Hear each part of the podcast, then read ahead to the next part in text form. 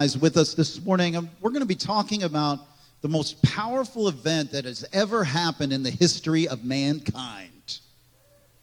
Think about that.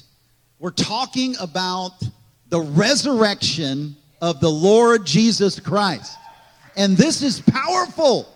And, you know, you've heard this taught before, and I'm just going to share with you how the resurrection, the view and my understanding of the resurrection has gotten so much juicier and so much better over the last 10 years. I mean, I'm so excited to be able to share that revelation with you because Jesus didn't just raise from the dead for you, He rose from the dead with you. And your boss is ready to give you a raise today. I don't know. We got a good boss in heaven. How many of you know that? He's a good boss. And sometimes you need to ask your boss for a raise, right? That's what the resurrection is. You get risen, you get risen up. And oftentimes, I don't know about you, but I always, you know, I was raised in the in the Catholic Church and kept Jesus on the cross all the time. And he was either on the cross, stuck on the cross, or he was in his mother's arms. And I was thinking, where's the powerful Jesus that rose from the dead? That's why, you know, when the Protestant movement began, Jesus was off the cross, right? He was no longer in the cross. Now, for you and I, it, the, the resurrection had always been an event we just peered into. Today, I want to take you into the resurrection with Jesus Christ Himself. You understand? This is the radical message of the gospel that the enemy hates and does not want you to hear this morning. He wants you to, he, the, the enemy doesn't want you to, to walk in the authority and the power. How many need a raise this morning? A man walked into his boss's office requesting a raise because he said, I have three companies pursuing me. His boss asked him, Which companies? He said, The gas company, the electric company, and the cable company. Anyway, come on. The resurrection of Jesus Christ is the greatest event in human history. And I want to share this morning, based on some of the most famous quotes that were, I, I was looking at the 100 most uh, favorite quotes of all time. And I'm going to be uh, butchering some of those quotes this morning. But can I tell you my favorite quote? My favorite quote of all time is from Rosa Parks, who was sitting on the bus, and the bus driver said, Get in the back of the bus. And I'm going to quote Rosa Parks No! That's my favorite quote of all time. No! Because I love it. She started a revolution through her quote. But I want to talk about three different quotes this morning. And it's a little out there, but anyway, I got the microphone. But I want to talk to you about the importance of the resurrection to us today. Paul says this in 1 Corinthians 15 For I delivered to you as of first importance what I also received that Christ died for our sins in accordance with scriptures, that he was buried, that he was raised on the third day in accordance with the scriptures. So we see this this morning as we look into the scriptures that Paul says the death, the burial, and the resurrection of Jesus Christ. These are the things that we are called to remember of first importance.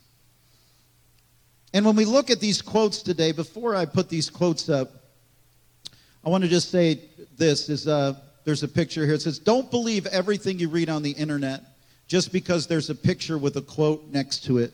And that's by Abraham Lincoln. So I just thought I'd share that with you this morning.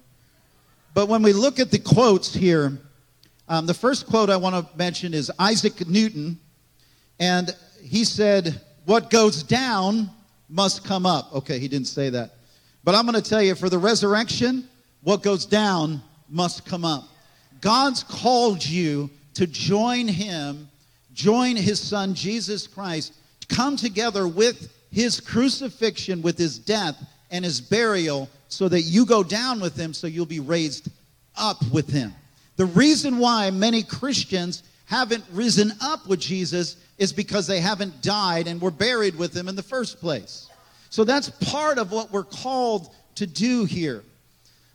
I, have been reading a book by uh, John G. Lake. It's actually some hidden writings that I'm putting into a book. This guy is dangerous. He's messing up your pastor right now in a good way. How many know your pastor needs to be messed up? Everybody's like, good, mess him up, Lord. I thought he was already messed up. No, this is, this is really good. So, John G. Lake was a healing evangelist, uh, went to Africa, um, literally saw thousands and thousands of people uh, healed. I don't know how many people he raised from the dead. Started healing rooms. Has anybody ever heard of healing rooms? Back in the 1900s, Spokane, Washington, it became the most uh, healed city, the healthiest city in the, in the world. And uh, he was a man that was understood who he was. And that's my heart is I want you to understand this is what the Bible says about you. All right? And he said this. He says the resurrection of Jesus Christ furnishes a solution of the human problem. By the human problem, I mean man's being here. How many know it's just the problem that we're here? But the resurrection solves that problem. But if we don't understand the resurrection, if we think it was an event for us instead of something we join in with, we're going to miss out on the answer. Colossians 2:12 says having been buried with him in baptism in which you will also you were also raised with him through faith in the powerful working of God who raised him from the dead. So we have to identify what does it mean to be baptized in his death? What does it mean to be buried with him? If you've never been baptized before in water and immersed in water, I would encourage you, that's your next step. If you've made a commitment to the Lord Jesus Christ and you haven't been immersed in water, that is your next step. You don't need a 13 week course on it. The moment somebody gave their life to the Lord in the Bible, they said, Where is water? Get them baptized. But we identify with Christ in that baptism. And when we look into the understanding that we cannot bypass the death and burial and go right to the resurrection. And when we look at this, there's, there is, there is a, um, an identity that happens in these words uh, in, in the Bible. And it doesn't mean just, it means to be buried with. The, the prefixes in the Greek language that express nearness or next to eh, it's, it's a word that expresses this union. We have to be come into union with his death. We have to come into union with his burial so that we can come into union with his resurrection. Am I making any sense this morning? So if we want that power, it's also a walk of death and dying to ourselves. It's part of that. I, I like, uh, it's like marriage. You know, marriage, they say it's, it's a death walk to a life camp.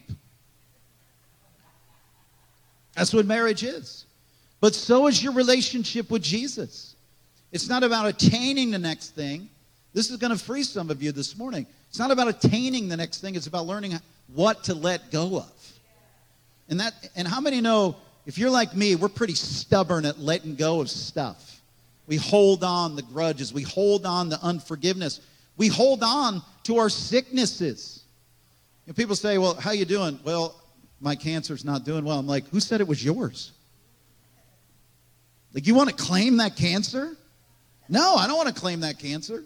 I'm fighting it. I'm not saying you deny that, because some, some in the faith movement go a little too far where they deny it's, it's not there.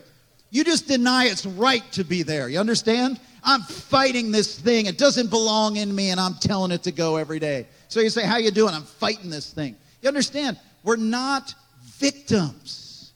We can't be in this mentality. What somebody did for me now is my identity. There's only one person that did something for you that should affect your identity. His name is Jesus Christ. He died, he was buried, and he rose on the third day. What he did identifies you. And if you're holding on to stuff that other people have done for you, you got, you got a victim card. I'm just going to be honest.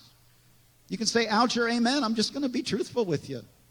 I'm not here to play games. I'm here to tell you truth because it'll free you. It's so freeing to, to have to, to look at someone and say, listen, what you did to me, it was terrible, it was horrible, but what Jesus did to me is greater. You understand? I'm not we don't have things we've gone through that have been hurtful. We have to work through them. But we don't stay there, stay in that place. And we have to we have to say what goes down will come up. What the enemy uses against us, we're going to rise up and we're going to become all that we are called to be. I want to give a quote by Benjamin Franklin, and this is really weird. Here we go. Early to said, early to rise makes a man healthy, wealthy, and wise. That's Benjamin Franklin. All right. Put up the next slide. I think we got it. Fill in your blanks. Early to bed, early to rise makes it well. It doesn't. It's not early to bed. It's actually early to said. And to said is a abbreviation for uh, take up your cross every day. Jesus said, and he said to all, if anyone would come after me, let him deny himself and take up his cross daily and follow me. So that's what to said is. All right. Is that dumb or what? That's the best I got. I'm sorry. Early to said, early to rise. If we take up our cross daily, then we can rise. If we do that, if we do that early in life, like let's not have a deathbed experience where we suddenly say, you know, I'm going to fully give my life to Jesus. Let's do it now. Let's do it early. What are you waiting for? The world is waiting for us. The next great event of the church is not Jesus' coming. It's the sons and daughters of God arising from their blindness and their graves and coming out. That's the next great event of the church. So we have to step into that, friend. We have to learn what it means to take up our cross daily and follow Jesus. We went on a cruise a number of years ago, so I said, Hey, take up your cruise, follow me. Is that what Jesus said? No. He said, Take up your cross daily. What does that mean?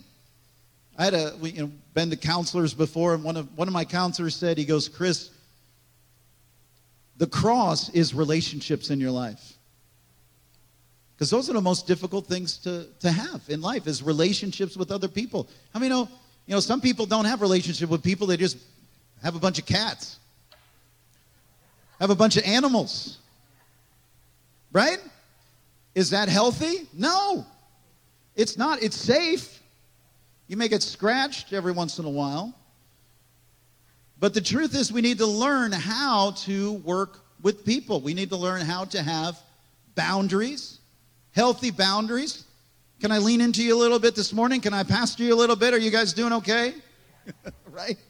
So we have to say, well, how do I work with people? And guess what? We some of us were raised by Tarzan and Jane. We don't really know how to work with people, do we? And so sometimes we need to be trained in some of these things and have a better understanding. I know I do. You know, I was raised in an alcoholic home. If, if we were mad at each other, we didn't talk to each other, we just ignored each other. I, I literally didn't talk to my brothers for years. I thought that was healthy.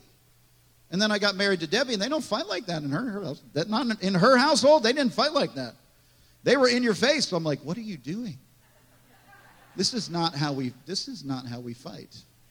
And we don't fight. It's always intense fellowship. My wife and I never fight, just intense fellowship. But you understand, like, it was totally different. And then learning what is the healthy way to communicate.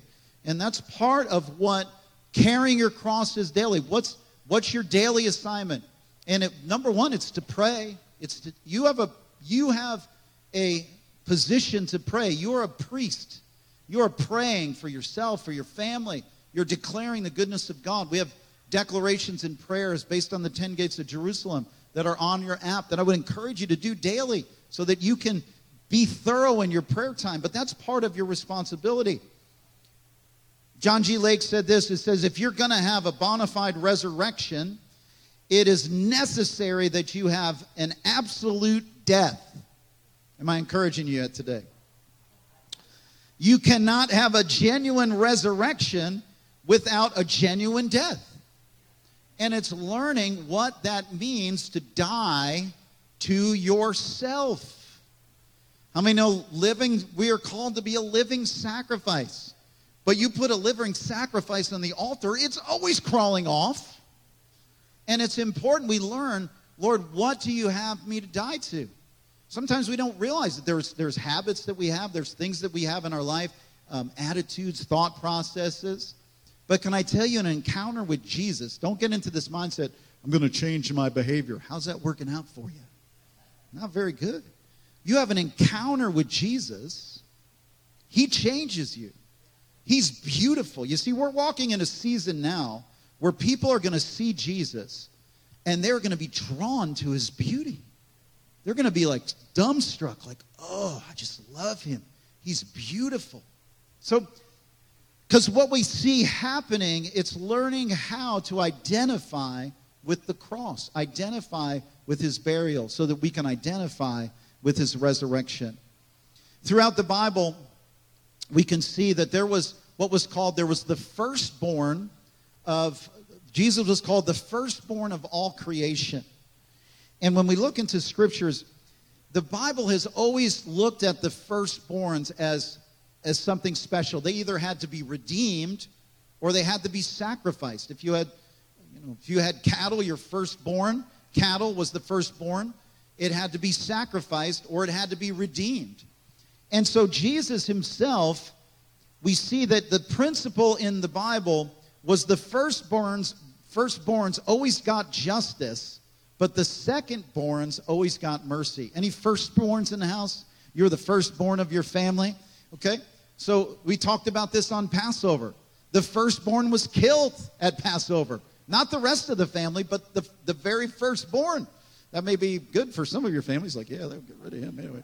But no, but here, you see, when we talk about the firstborn, they were the ones that got judged or they had to be redeemed. How many know Jesus was the firstborn of all creation? So he was the one who was judged, but then he's also called the second Adam. The second Adam is the one who also we receive mercy for. Let me show you this in Scripture. First, 1 Corinthians 15, 47 and 49. It says, The first man, speaking of Adam, was from the earth, a man of dust. The second man is from heaven. And just as we have been born the image of the man of dust, we shall also bear the image of the man of heaven. So Jesus came in a physical body. His physical body was, was murdered, it was butchered, it was strangled. It was said he, he didn't even look like himself by what he went through. He came in a physical body to do something for us. But how many know that we are now the second physical body of Jesus Christ? I want to say that again because that may offend you a little bit, but think about that. You and I are the second body the second physical body of Jesus Christ. What does that mean? We're going to suffer like Jesus suffered. We're going to be persecuted like Jesus was persecuted. But we're going to carry that same authority and power that the first physical body of Jesus carried. I don't know if anyone's going to get happy here and this morning or not. But I'm trying to tell you something. We are that second physical body of Jesus for the world.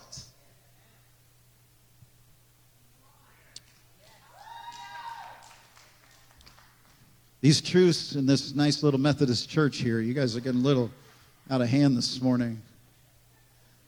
All right, let me read you some John G. Lake. He said this. I think he said this. John G. Lake, when he established the second body, the church, he never intended that it should be of lesser authority or lesser power than the first. How many know the first physical body came with power? People touched him, they were healed. Jesus was walking through the crowd, and a sick person touched him. He said, Ooh, power went from me. John G. Lake is saying that there's no less power that should be on the second physical body of Jesus. He says it was his real purpose that the second body, the church, should exercise and fully accomplish all that the first had done. Greater works. Now, I'm challenging you this morning because your biggest enemy is not the devil, it's not your pastor. Thank you, Jesus. It's not Joe Biden or George Soros or Klaus Schwab. or Bishop Fauci, whatever he is. I don't like him either. It's you. It's you. You are the problem. Now, that doesn't sound very encouraging. My pastor said I'm the problem. No, this is free because you can't do anything about you can you can't do anything about George Soros, Joe Biden. You can do a little bit about the devil, but you, if you do something about yourself, because you're the biggest enemy, you beat yourself up all the time. You tell yourself you're not worthy. You tell yourself I can't do that. You tell yourself uh, oh, those miracles and those things that happened with Jesus. Oh, those were past. There's no way I could do those. And then when you step out trying to do them, guess what? People probably won't encourage you. They'll probably say, Who do you think you are? So you understand, like, you're the biggest problem, but you can change you. You just have to believe. That's your job, is to believe that. And William Shakespeare, my last quote, he said this beautifully. He says, To believe or not to believe, that is the question. I think he said that.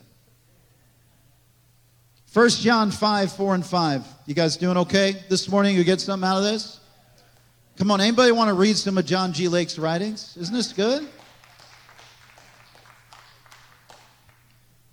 Back when they, uh, they had first invented the microscopes, John G. Lake said, Put some of that sickness on me. And so they put some of the sickness on him. He says, Now put it under a microscope. And they put it under the microscope, and the sickness died when it touched his body. You understand? You and I are the second physical body of the Lord Jesus Christ. Does that, does that blow your mind or what? In a good way. I love this scripture.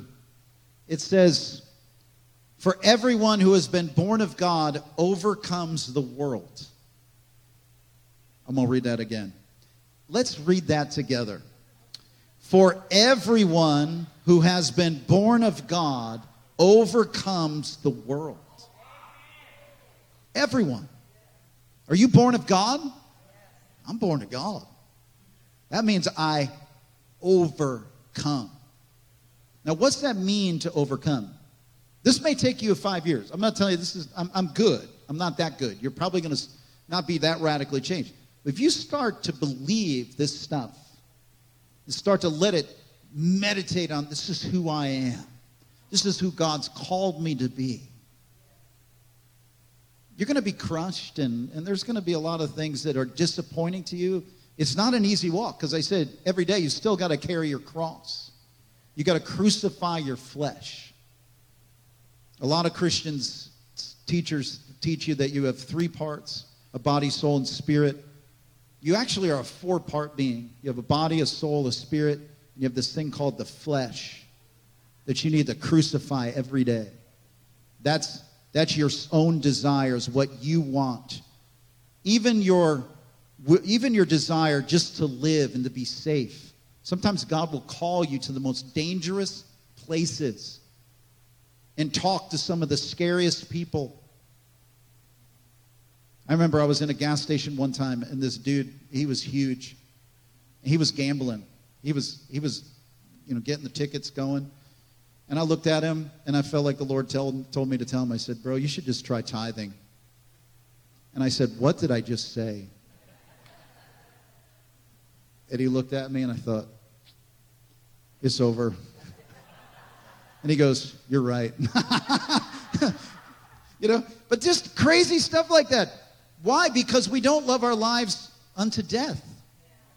And our churches are filled, but are we really saying ouch sometimes? When I read the Word of God, I just go, Lord, I want to be like your son Jesus. I want to be able to have the love for people that Jesus had and the willingness to give up my very life for others. I would love to tell you I'm there, I'm not. But I hunger for that. And my desire is that. And that I would be willing to fully die to myself so that I could be fully risen with Jesus.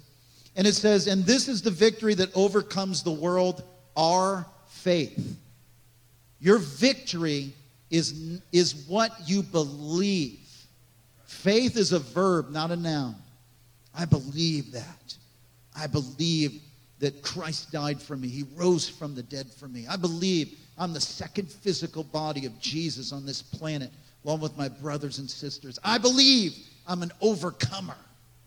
And what I'm facing right now, yeah, it feels like the spaghetti hit the fan, but God, you're about to do something great in my life. He says, Who is it that overcomes the world except the one who believes that Jesus is the Son of God? Let's read that one together. Who is it that overcomes the world except the one who believes that Jesus is the Son of God? Now, can I tell you that there are many people out there, they, they say, You believe? Oh, yes, I believe in God. I believe in God. But that doesn't save you. Did you know that? Salvation comes through acknowledging that Jesus is the Son of God. That's what saves you. And if you've never acknowledged him as the Son of God and as the Lord of your life, the Bible says that through doing that, you will be saved. And faith in him is what saves you. So, as we land this plane, are you guys doing okay? We're going to take communion this morning because I want us to step in to that death and that burial through acknowledging what Jesus did for us on the cross. And when we do that, I want to believe this morning that you're going to experience a resurrection in your body, in your mind, in your spirit. Jesus, the Spirit of God came upon Jesus and rose him from the dead. The same Spirit that rose Jesus from the dead lives in you. right? You guys getting anything out of this this morning? Come on.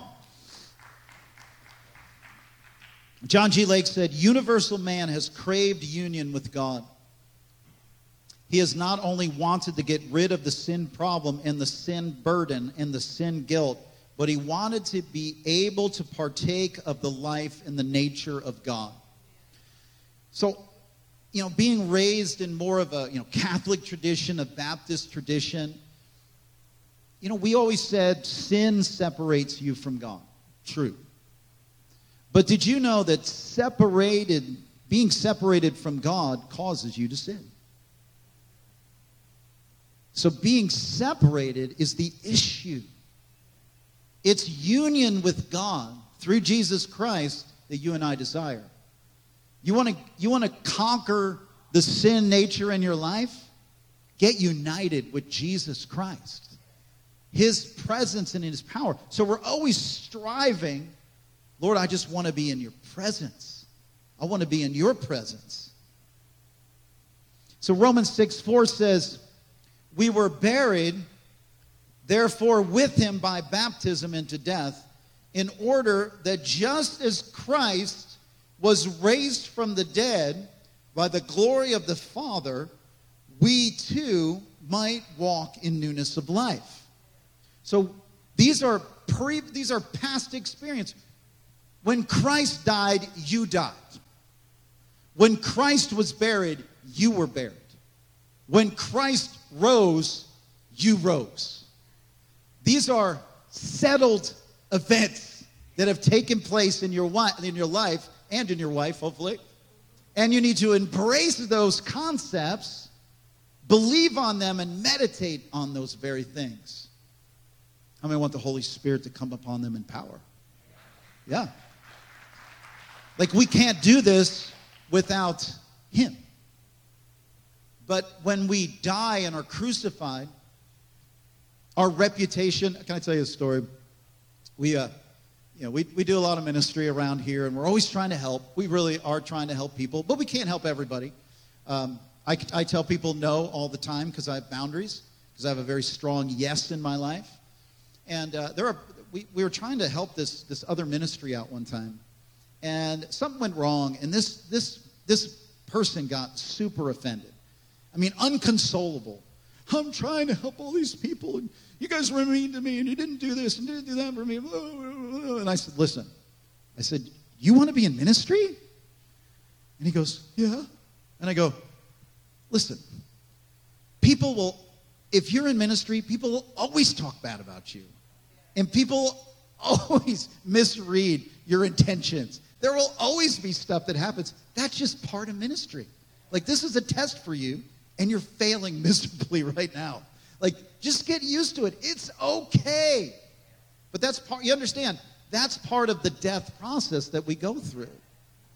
Okay? Because otherwise, my identity becomes in what other people think of me. And that doesn't mean I'm a jerk or nothing and I don't care at all. Like, you know, I do care. But when, it, when the rubber hits the road, it's what the Lord Jesus Christ did for me that identifies. Like, I care about what my wife thinks about me. But even, even she doesn't control my identity, understand? I love her and I cherish her opinion of me. But at the end of the day, it has to be Jesus Christ, what he thinks of me. You understand? So these are important things that you and I, we identify with those things. I love this quote. John G. Lake said this. He said, In our day, we have almost come to the place where the message of Christianity is morality. Most people, come on, how many people like that? You come to church, the preacher's going to try to teach me to be moral. Be nice, follow the Ten Commandments, be good. That's great. God's law is awesome. You shouldn't be a lawless person. But the reason why Jesus came was not just about morality. But Jesus Christ never wasted his time establishing mere morality.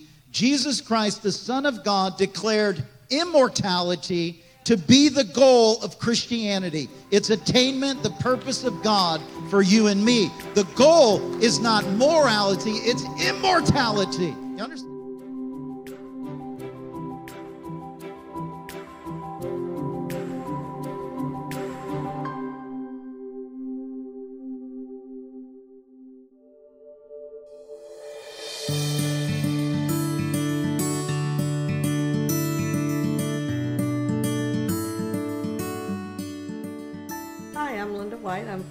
Manager of Gateway Hunger Relief Center, and um, I've been about here about 14 years. This has been a blessing to me and my family to be able to serve. We need your support.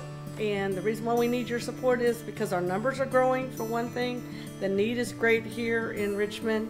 We're able to provide fresh produce and sometimes milk and just meats and everything like that. And your donations really mean a lot to keep this program going. Uh, we also serve the seniors and we also make kiddo bags so every child gets a bag to take home that's got mac and cheese and drink and little snacks in there for them. And we just love being able to pass these things out and bless families. And if you love seeing your seeing families get blessed in Richmond, come donate to Gateway Hunger Relief Center.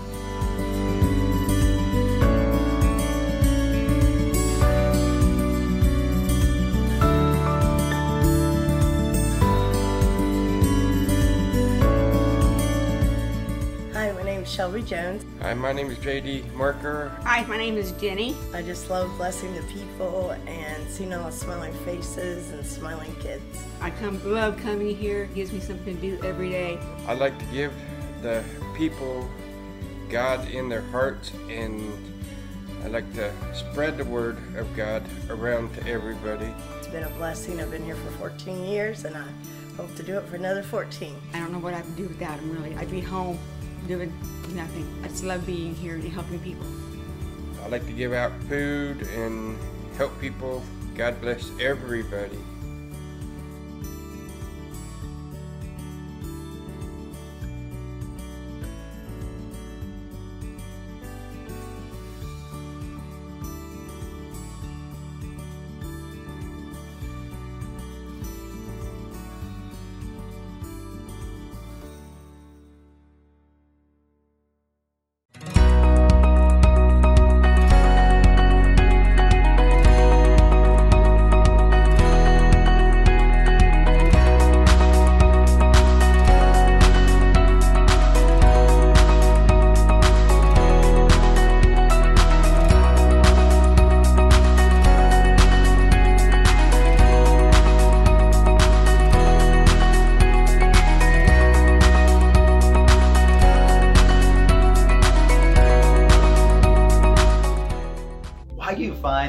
Countless times in the Bible, God Himself actually changes someone's name.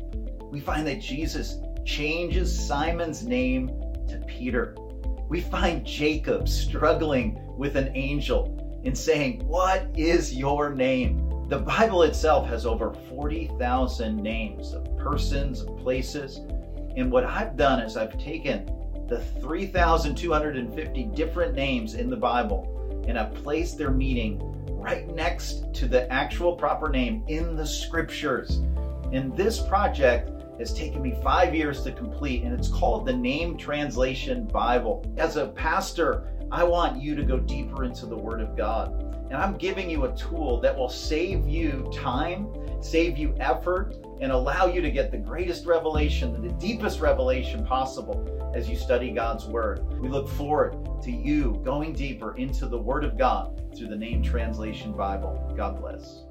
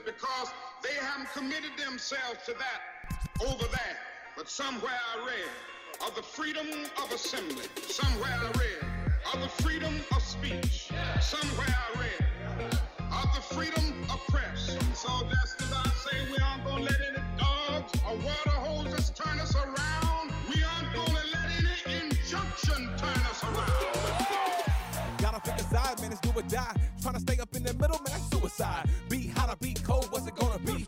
Spoil me with loyalty, it's all I wanna see. If you ain't saying nothing, then you saying something. What you see is what you get, man, I ain't never frontin'. I see your problem, I'm lazy, cause I ain't never running. Opposition passing it off, cause they ain't never won it. Come on, time to say goodbye, it is you and I. When you compromise, it will multiply. We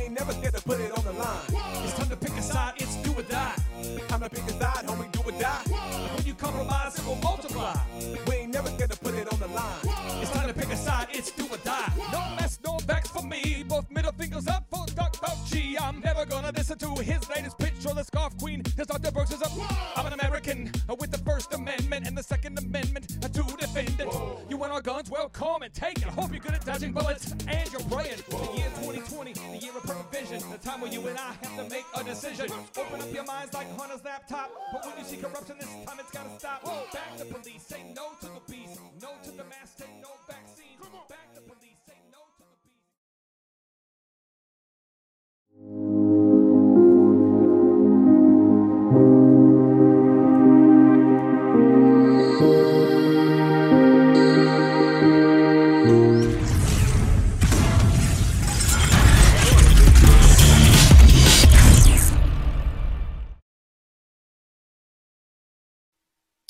most people teach that at least this is what I've I've heard that we are three part beings. We have a, a body, a soul, and a spirit. And, it, and most of the time, it looks kind of like, um, you know, this this a circle, and you know the body's on the outside, and then you have the soul, and deep down you have the spirit. And there's there's truth to this, but I don't believe that we're three part beings. I believe that we're actually four part beings, and I want to explain that because I think it will help us discern uh, what's going on inside of us, especially when we feel the, the lure of Egypt or we feel anxiety or we don't know is this demonic or is this uh, is this part of my flesh? And I think you have to see yourself not as a three part being, but as a four part being. And let me explain that. Now, in the Greek, you have these four words that I want to explain to you. The first one is uh, the word for body. In Greek, it's the word soma. Okay, and that represents your physical body. Now, in the time that the scriptures were written, um, Greek philosophers often considered the body as evil. They they didn't see food as enjoyable. You know, they even uh, it, it, it infiltrated the early Christian mind where um, just sleep was um, you know an enemy and and eating you know you should fast you shouldn't eat. And oh my gosh sex was something that was considered you know dirty or or something that as part of the body it was something is considered evil. But in the hebraic mindset um, you know food was a blessing sleep was a blessing sex was a blessing. Um, and so there was there was this idea that the body and its desires were all bad but that's not true um, there's some natural desires given within God's boundaries are beautiful. And so we don't want to clump together the body as being something evil. It's actually uh, something that's that's neutral that can be used for the glory of God or can be used for the for the fleshly purposes. The second word we want to talk about is the word for flesh, and it's the Greek word sarx. And this represents the unredeemed part of you that is to be crucified with Christ. And um, we'll talk more about that because this is a lot of times there's a confusion between what's your body and what's your flesh. And a lot of times those words are interchanged in the Greek text. But um, for this teaching, I really want to separate what your body is and what your flesh is, because your flesh is not your body. Your flesh represents a sinful nature something that was crucified when Christ died on the cross. You died with him, and you died with him in that fleshly area. The word for soul uh, is, is the Greek word psuche, which is where we get like psychology. And your soul, you know, is is your emotions, it's your will, um, it's your intellect, and that is what is continually being renewed by the Word of God. And then the fourth word that we want to talk about is your spirit, which in the Greek is the word pneuma. Um, also in the Hebrew, it's ruach. And the spirit is where um, what has been fully purchased by the blood of Jesus. This is where your spirit has been completely renewed um, through accepting Jesus Christ as the Lord. And He gives you become a new creation. You get a, a new spirit, a new heart, but your soul is what is continually being renewed by the choices that you make, by the word of God. You put yourself in front of uh, something good, then you will be changed in a good way. If you put yourself, put your eyes on something that is uh, unclean, then you will you will be made unclean. So it's important that we recognize um, the difference here. So as I look at this again, I want you to see yourself as a four part being. You have a body, you have a soul, you have a spirit, and you have the flesh. Okay. If you ever heard somebody when they're, you know, angry or going off on something, say, oh my gosh, they're in the flesh. That's in opposition to the spiritual nature in your life. And this is going to be in your in your worksheet or your book, whatever's before you. Your body, which is your physical body, must be submitted to the Lord Jesus Christ. Um, you know how you eat, how you live, um, what where you go, what you touch, um, and it's governed by the five physical senses. You know, sight, hearing, smell, uh, touch, and um, I think I missed one, sight or something, smell, something. So um, we also see that you have your soul, must be renewed. And this again is your mind, your will, and your emotions. And your soul is what needs to be renewed in Christ. So your soul is renewed through prayer, through worship, through uh, you know meditating on the goodness of God, through soaking and worship, um, hanging out with godly people who love Jesus. You know, come on, that's how your soul is renewed. Then you also have your spirit, and your spirit is what has been raised in Christ. It's been resurrected, filled with power. But then there's that fourth part of you that most people don't talk about, and that's your fleshly nature.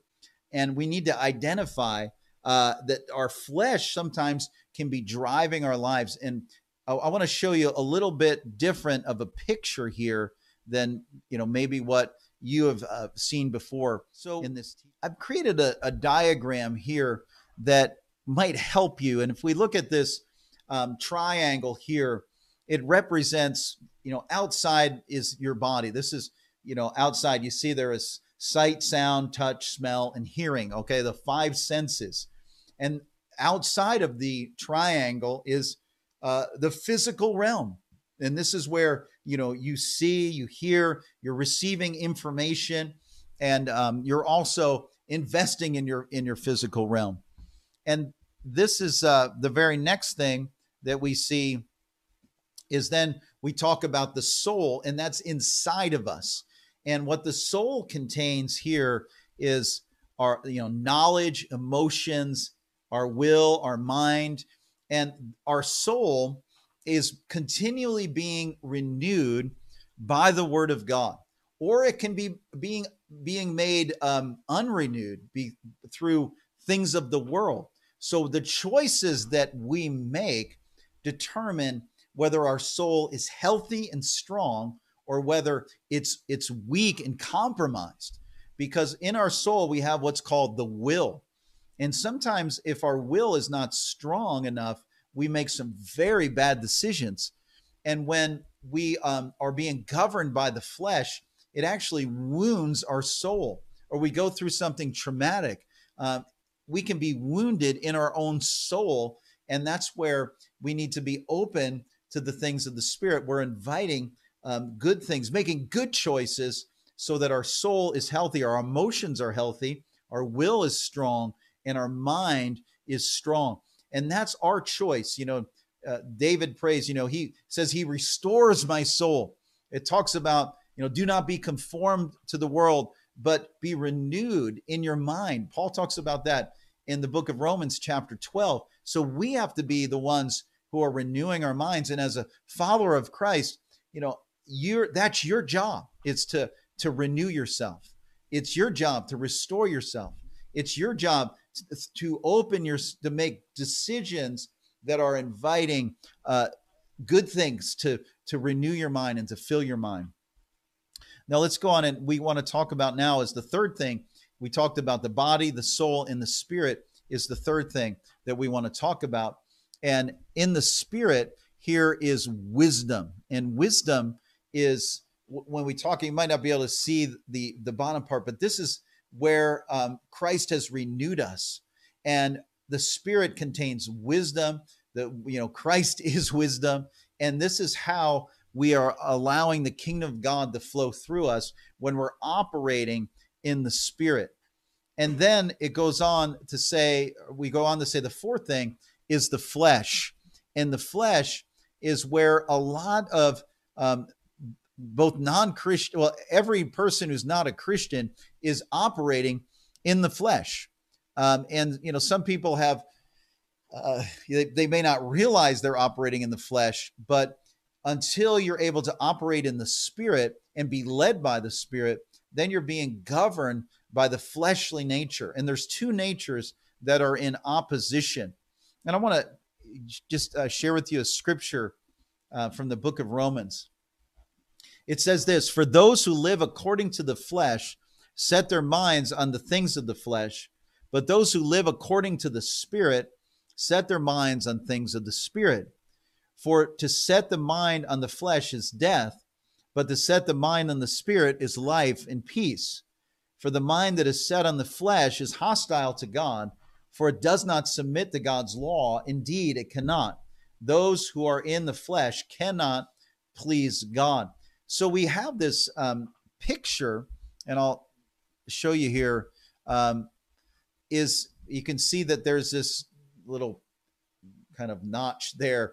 Uh, if you can imagine that what happens before you come to Christ, that you are actually, your spirit man is closed off. Your spirit cannot be open to the Lord. That is closed off. And the moment you accept Christ, what happens is it's almost like it's a doorway that swings over and closes off your flesh. When you're living according to the spirit, you're not living according to the flesh. And I'll I'll show you that in just a, a moment. Um, I'm going to move to the next slide. It says this in Galatian, Paul says, But I say, walk by the Spirit, and you will not gratify the desires of the flesh. For the desires of the flesh are against the Spirit, and the desires of the Spirit are against the flesh. For those, for these are opposed to each other to keep you from doing the things you want to do. But if you are led by the Spirit, you are not under the law. So let's take a look at this picture here.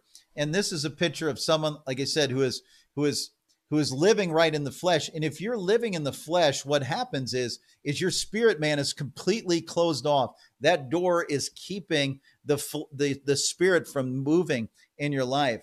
And Paul warns us about what it means to live in the flesh.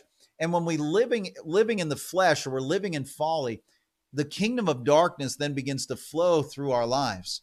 And even as a Christian, you can still be operating in the flesh. You can still have those that fleshly door open, triggered open, and instead of walking in the spirit again, we access um, the fruit of the spirit through humility and dependence on God.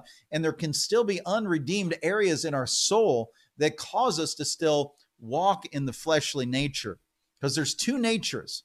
There's the spiritual nature and there's the fleshly or the sinful nature. And we are called to put that sinful nature to death by the Spirit. We're dead to sin. We recognize that through the cross, Jesus Christ on that cross, we identify with his death so that we can be buried with him and we in our spirit man we can be raised up with him. Paul talks about the works of the flesh and he always said he says this. so "Now the works of the flesh are evident," and then he goes on to describe them. I always think that's funny if he says if they're obvious, then we shouldn't have to talk about them, but he does anyway. And he says sexual immorality, impurity, sensu- sensuality, idolatry, sorcery, enmity, strife, jealousy, fits of anger, rivalries, dissensions, divisions, envy, drunkenness, orgies, and things like these. I warn you, as I warned you before, that those who do such things will not inherit the kingdom of God. And what he's saying is that when we are operating in the flesh, that these are the works of the flesh. And he's teaching us how we can be free from being controlled by the fleshly desires. And I love this picture. He says, For if you live according to the flesh, you will die. But if by the Spirit you put to death the deeds of the body, you will live. And in our diagram, we can see what will take place is that again, it's it's like a doorway. I I like to even use the the analogy of uh, what happens when you eat food and breathe air. And there's this there's this little thing called your epiglottis that you have inside of your uh, you know neck area here that when you swallow food, what happens is, is the epiglottis then closes up your lungs so food doesn't go into your lungs. But when you take a, a breath, the epiglottis then goes over and it covers up your stomach so air goes down into your lungs instead of air going into your stomach. And this epiglottis is going back and forth. If food's going in, then it, the lung is covered. If air is going in, then the um, then the the uh, the stomach will be covered. And it's it's a picture of this little thing that's back and forth. It's either covering the stomach or it's covering the lungs. And it's the same idea we have here. If we are living in the spirit then what happens is is that our fleshly nature is shut off. This this area is is closed off if we're living by the Spirit, we can't be living in the flesh. But if we're living in the flesh, then our spirit man is then closed off and we can no longer live in the spirit. So, how do we overcome these works of the flesh? The Bible tells us live by the spirit. Uh, what is the spirit? And he, and he says about the spirit, he says, but what is the spirit? The fruit of the spirit is love, joy, peace, patience, kindness, goodness, faithfulness, gentleness, and self control. Against these things, there is no law. That which basically means you have the only you know the, the law of love. It's it's like if you if you're loving people and loving God, there's no laws because you fulfilled it all in love. And he said, those who belong to Christ have crucified the flesh with its passions and its desires. So if we look at this picture, that fourth, again, there's four parts. We have a body that needs to be submitted to the Lord. Uh, we have a soul which we need to have renewed and restored uh, through uh, submitting ourselves and, and disciplining ourselves in, in hearing the word, studying the word, um, putting ourselves around godly people and you know to the best that we can and living a life of good thoughts and then living by the spirit. And when the spirit man's open it's almost like the power of heaven and the breath of heaven just breathes through our soul and our physical bodies. We're healthy we're whole we're thinking right. We have a our will is strong our emotions are healthy um, and our and our mind is set on him and we're thinking good thoughts. But man when that fleshly door is open it's almost like the stench of hell then begins to come into our mindset anxiety and fear and um, hatred, murder, all the terrible things of the flesh, envy, jealousy, anxiety, because we're not in the spirit. And again, if we're living by the spirit, our flesh man will be closed. But if we're not, if we're in the flesh, then our spirit man will be closed. And then what happens is we we get sick in our minds, we're sick in our bodies, our relationships are breaking down because that's what happens when we're not living by the spirit. We need to walk in the spirit so we don't walk according to the flesh. And this is a, a powerful principle that we must identify. Yeah, this is because sometimes I will feel my flesh begin to rise up uh, in certain situations, and I'll go, oh, that's my flesh. And so immediately I'm thinking, I got to get into the spirit so that my flesh door is closed. And sometimes I'll feel, you know, the pounding on the flesh, you know, there's something there like, let me in, let me in. And I'm like, son, I'm praying in the spirit. I'm trying to stay in the spirit and I'm trying to get into the presence of God and stay in the presence of God.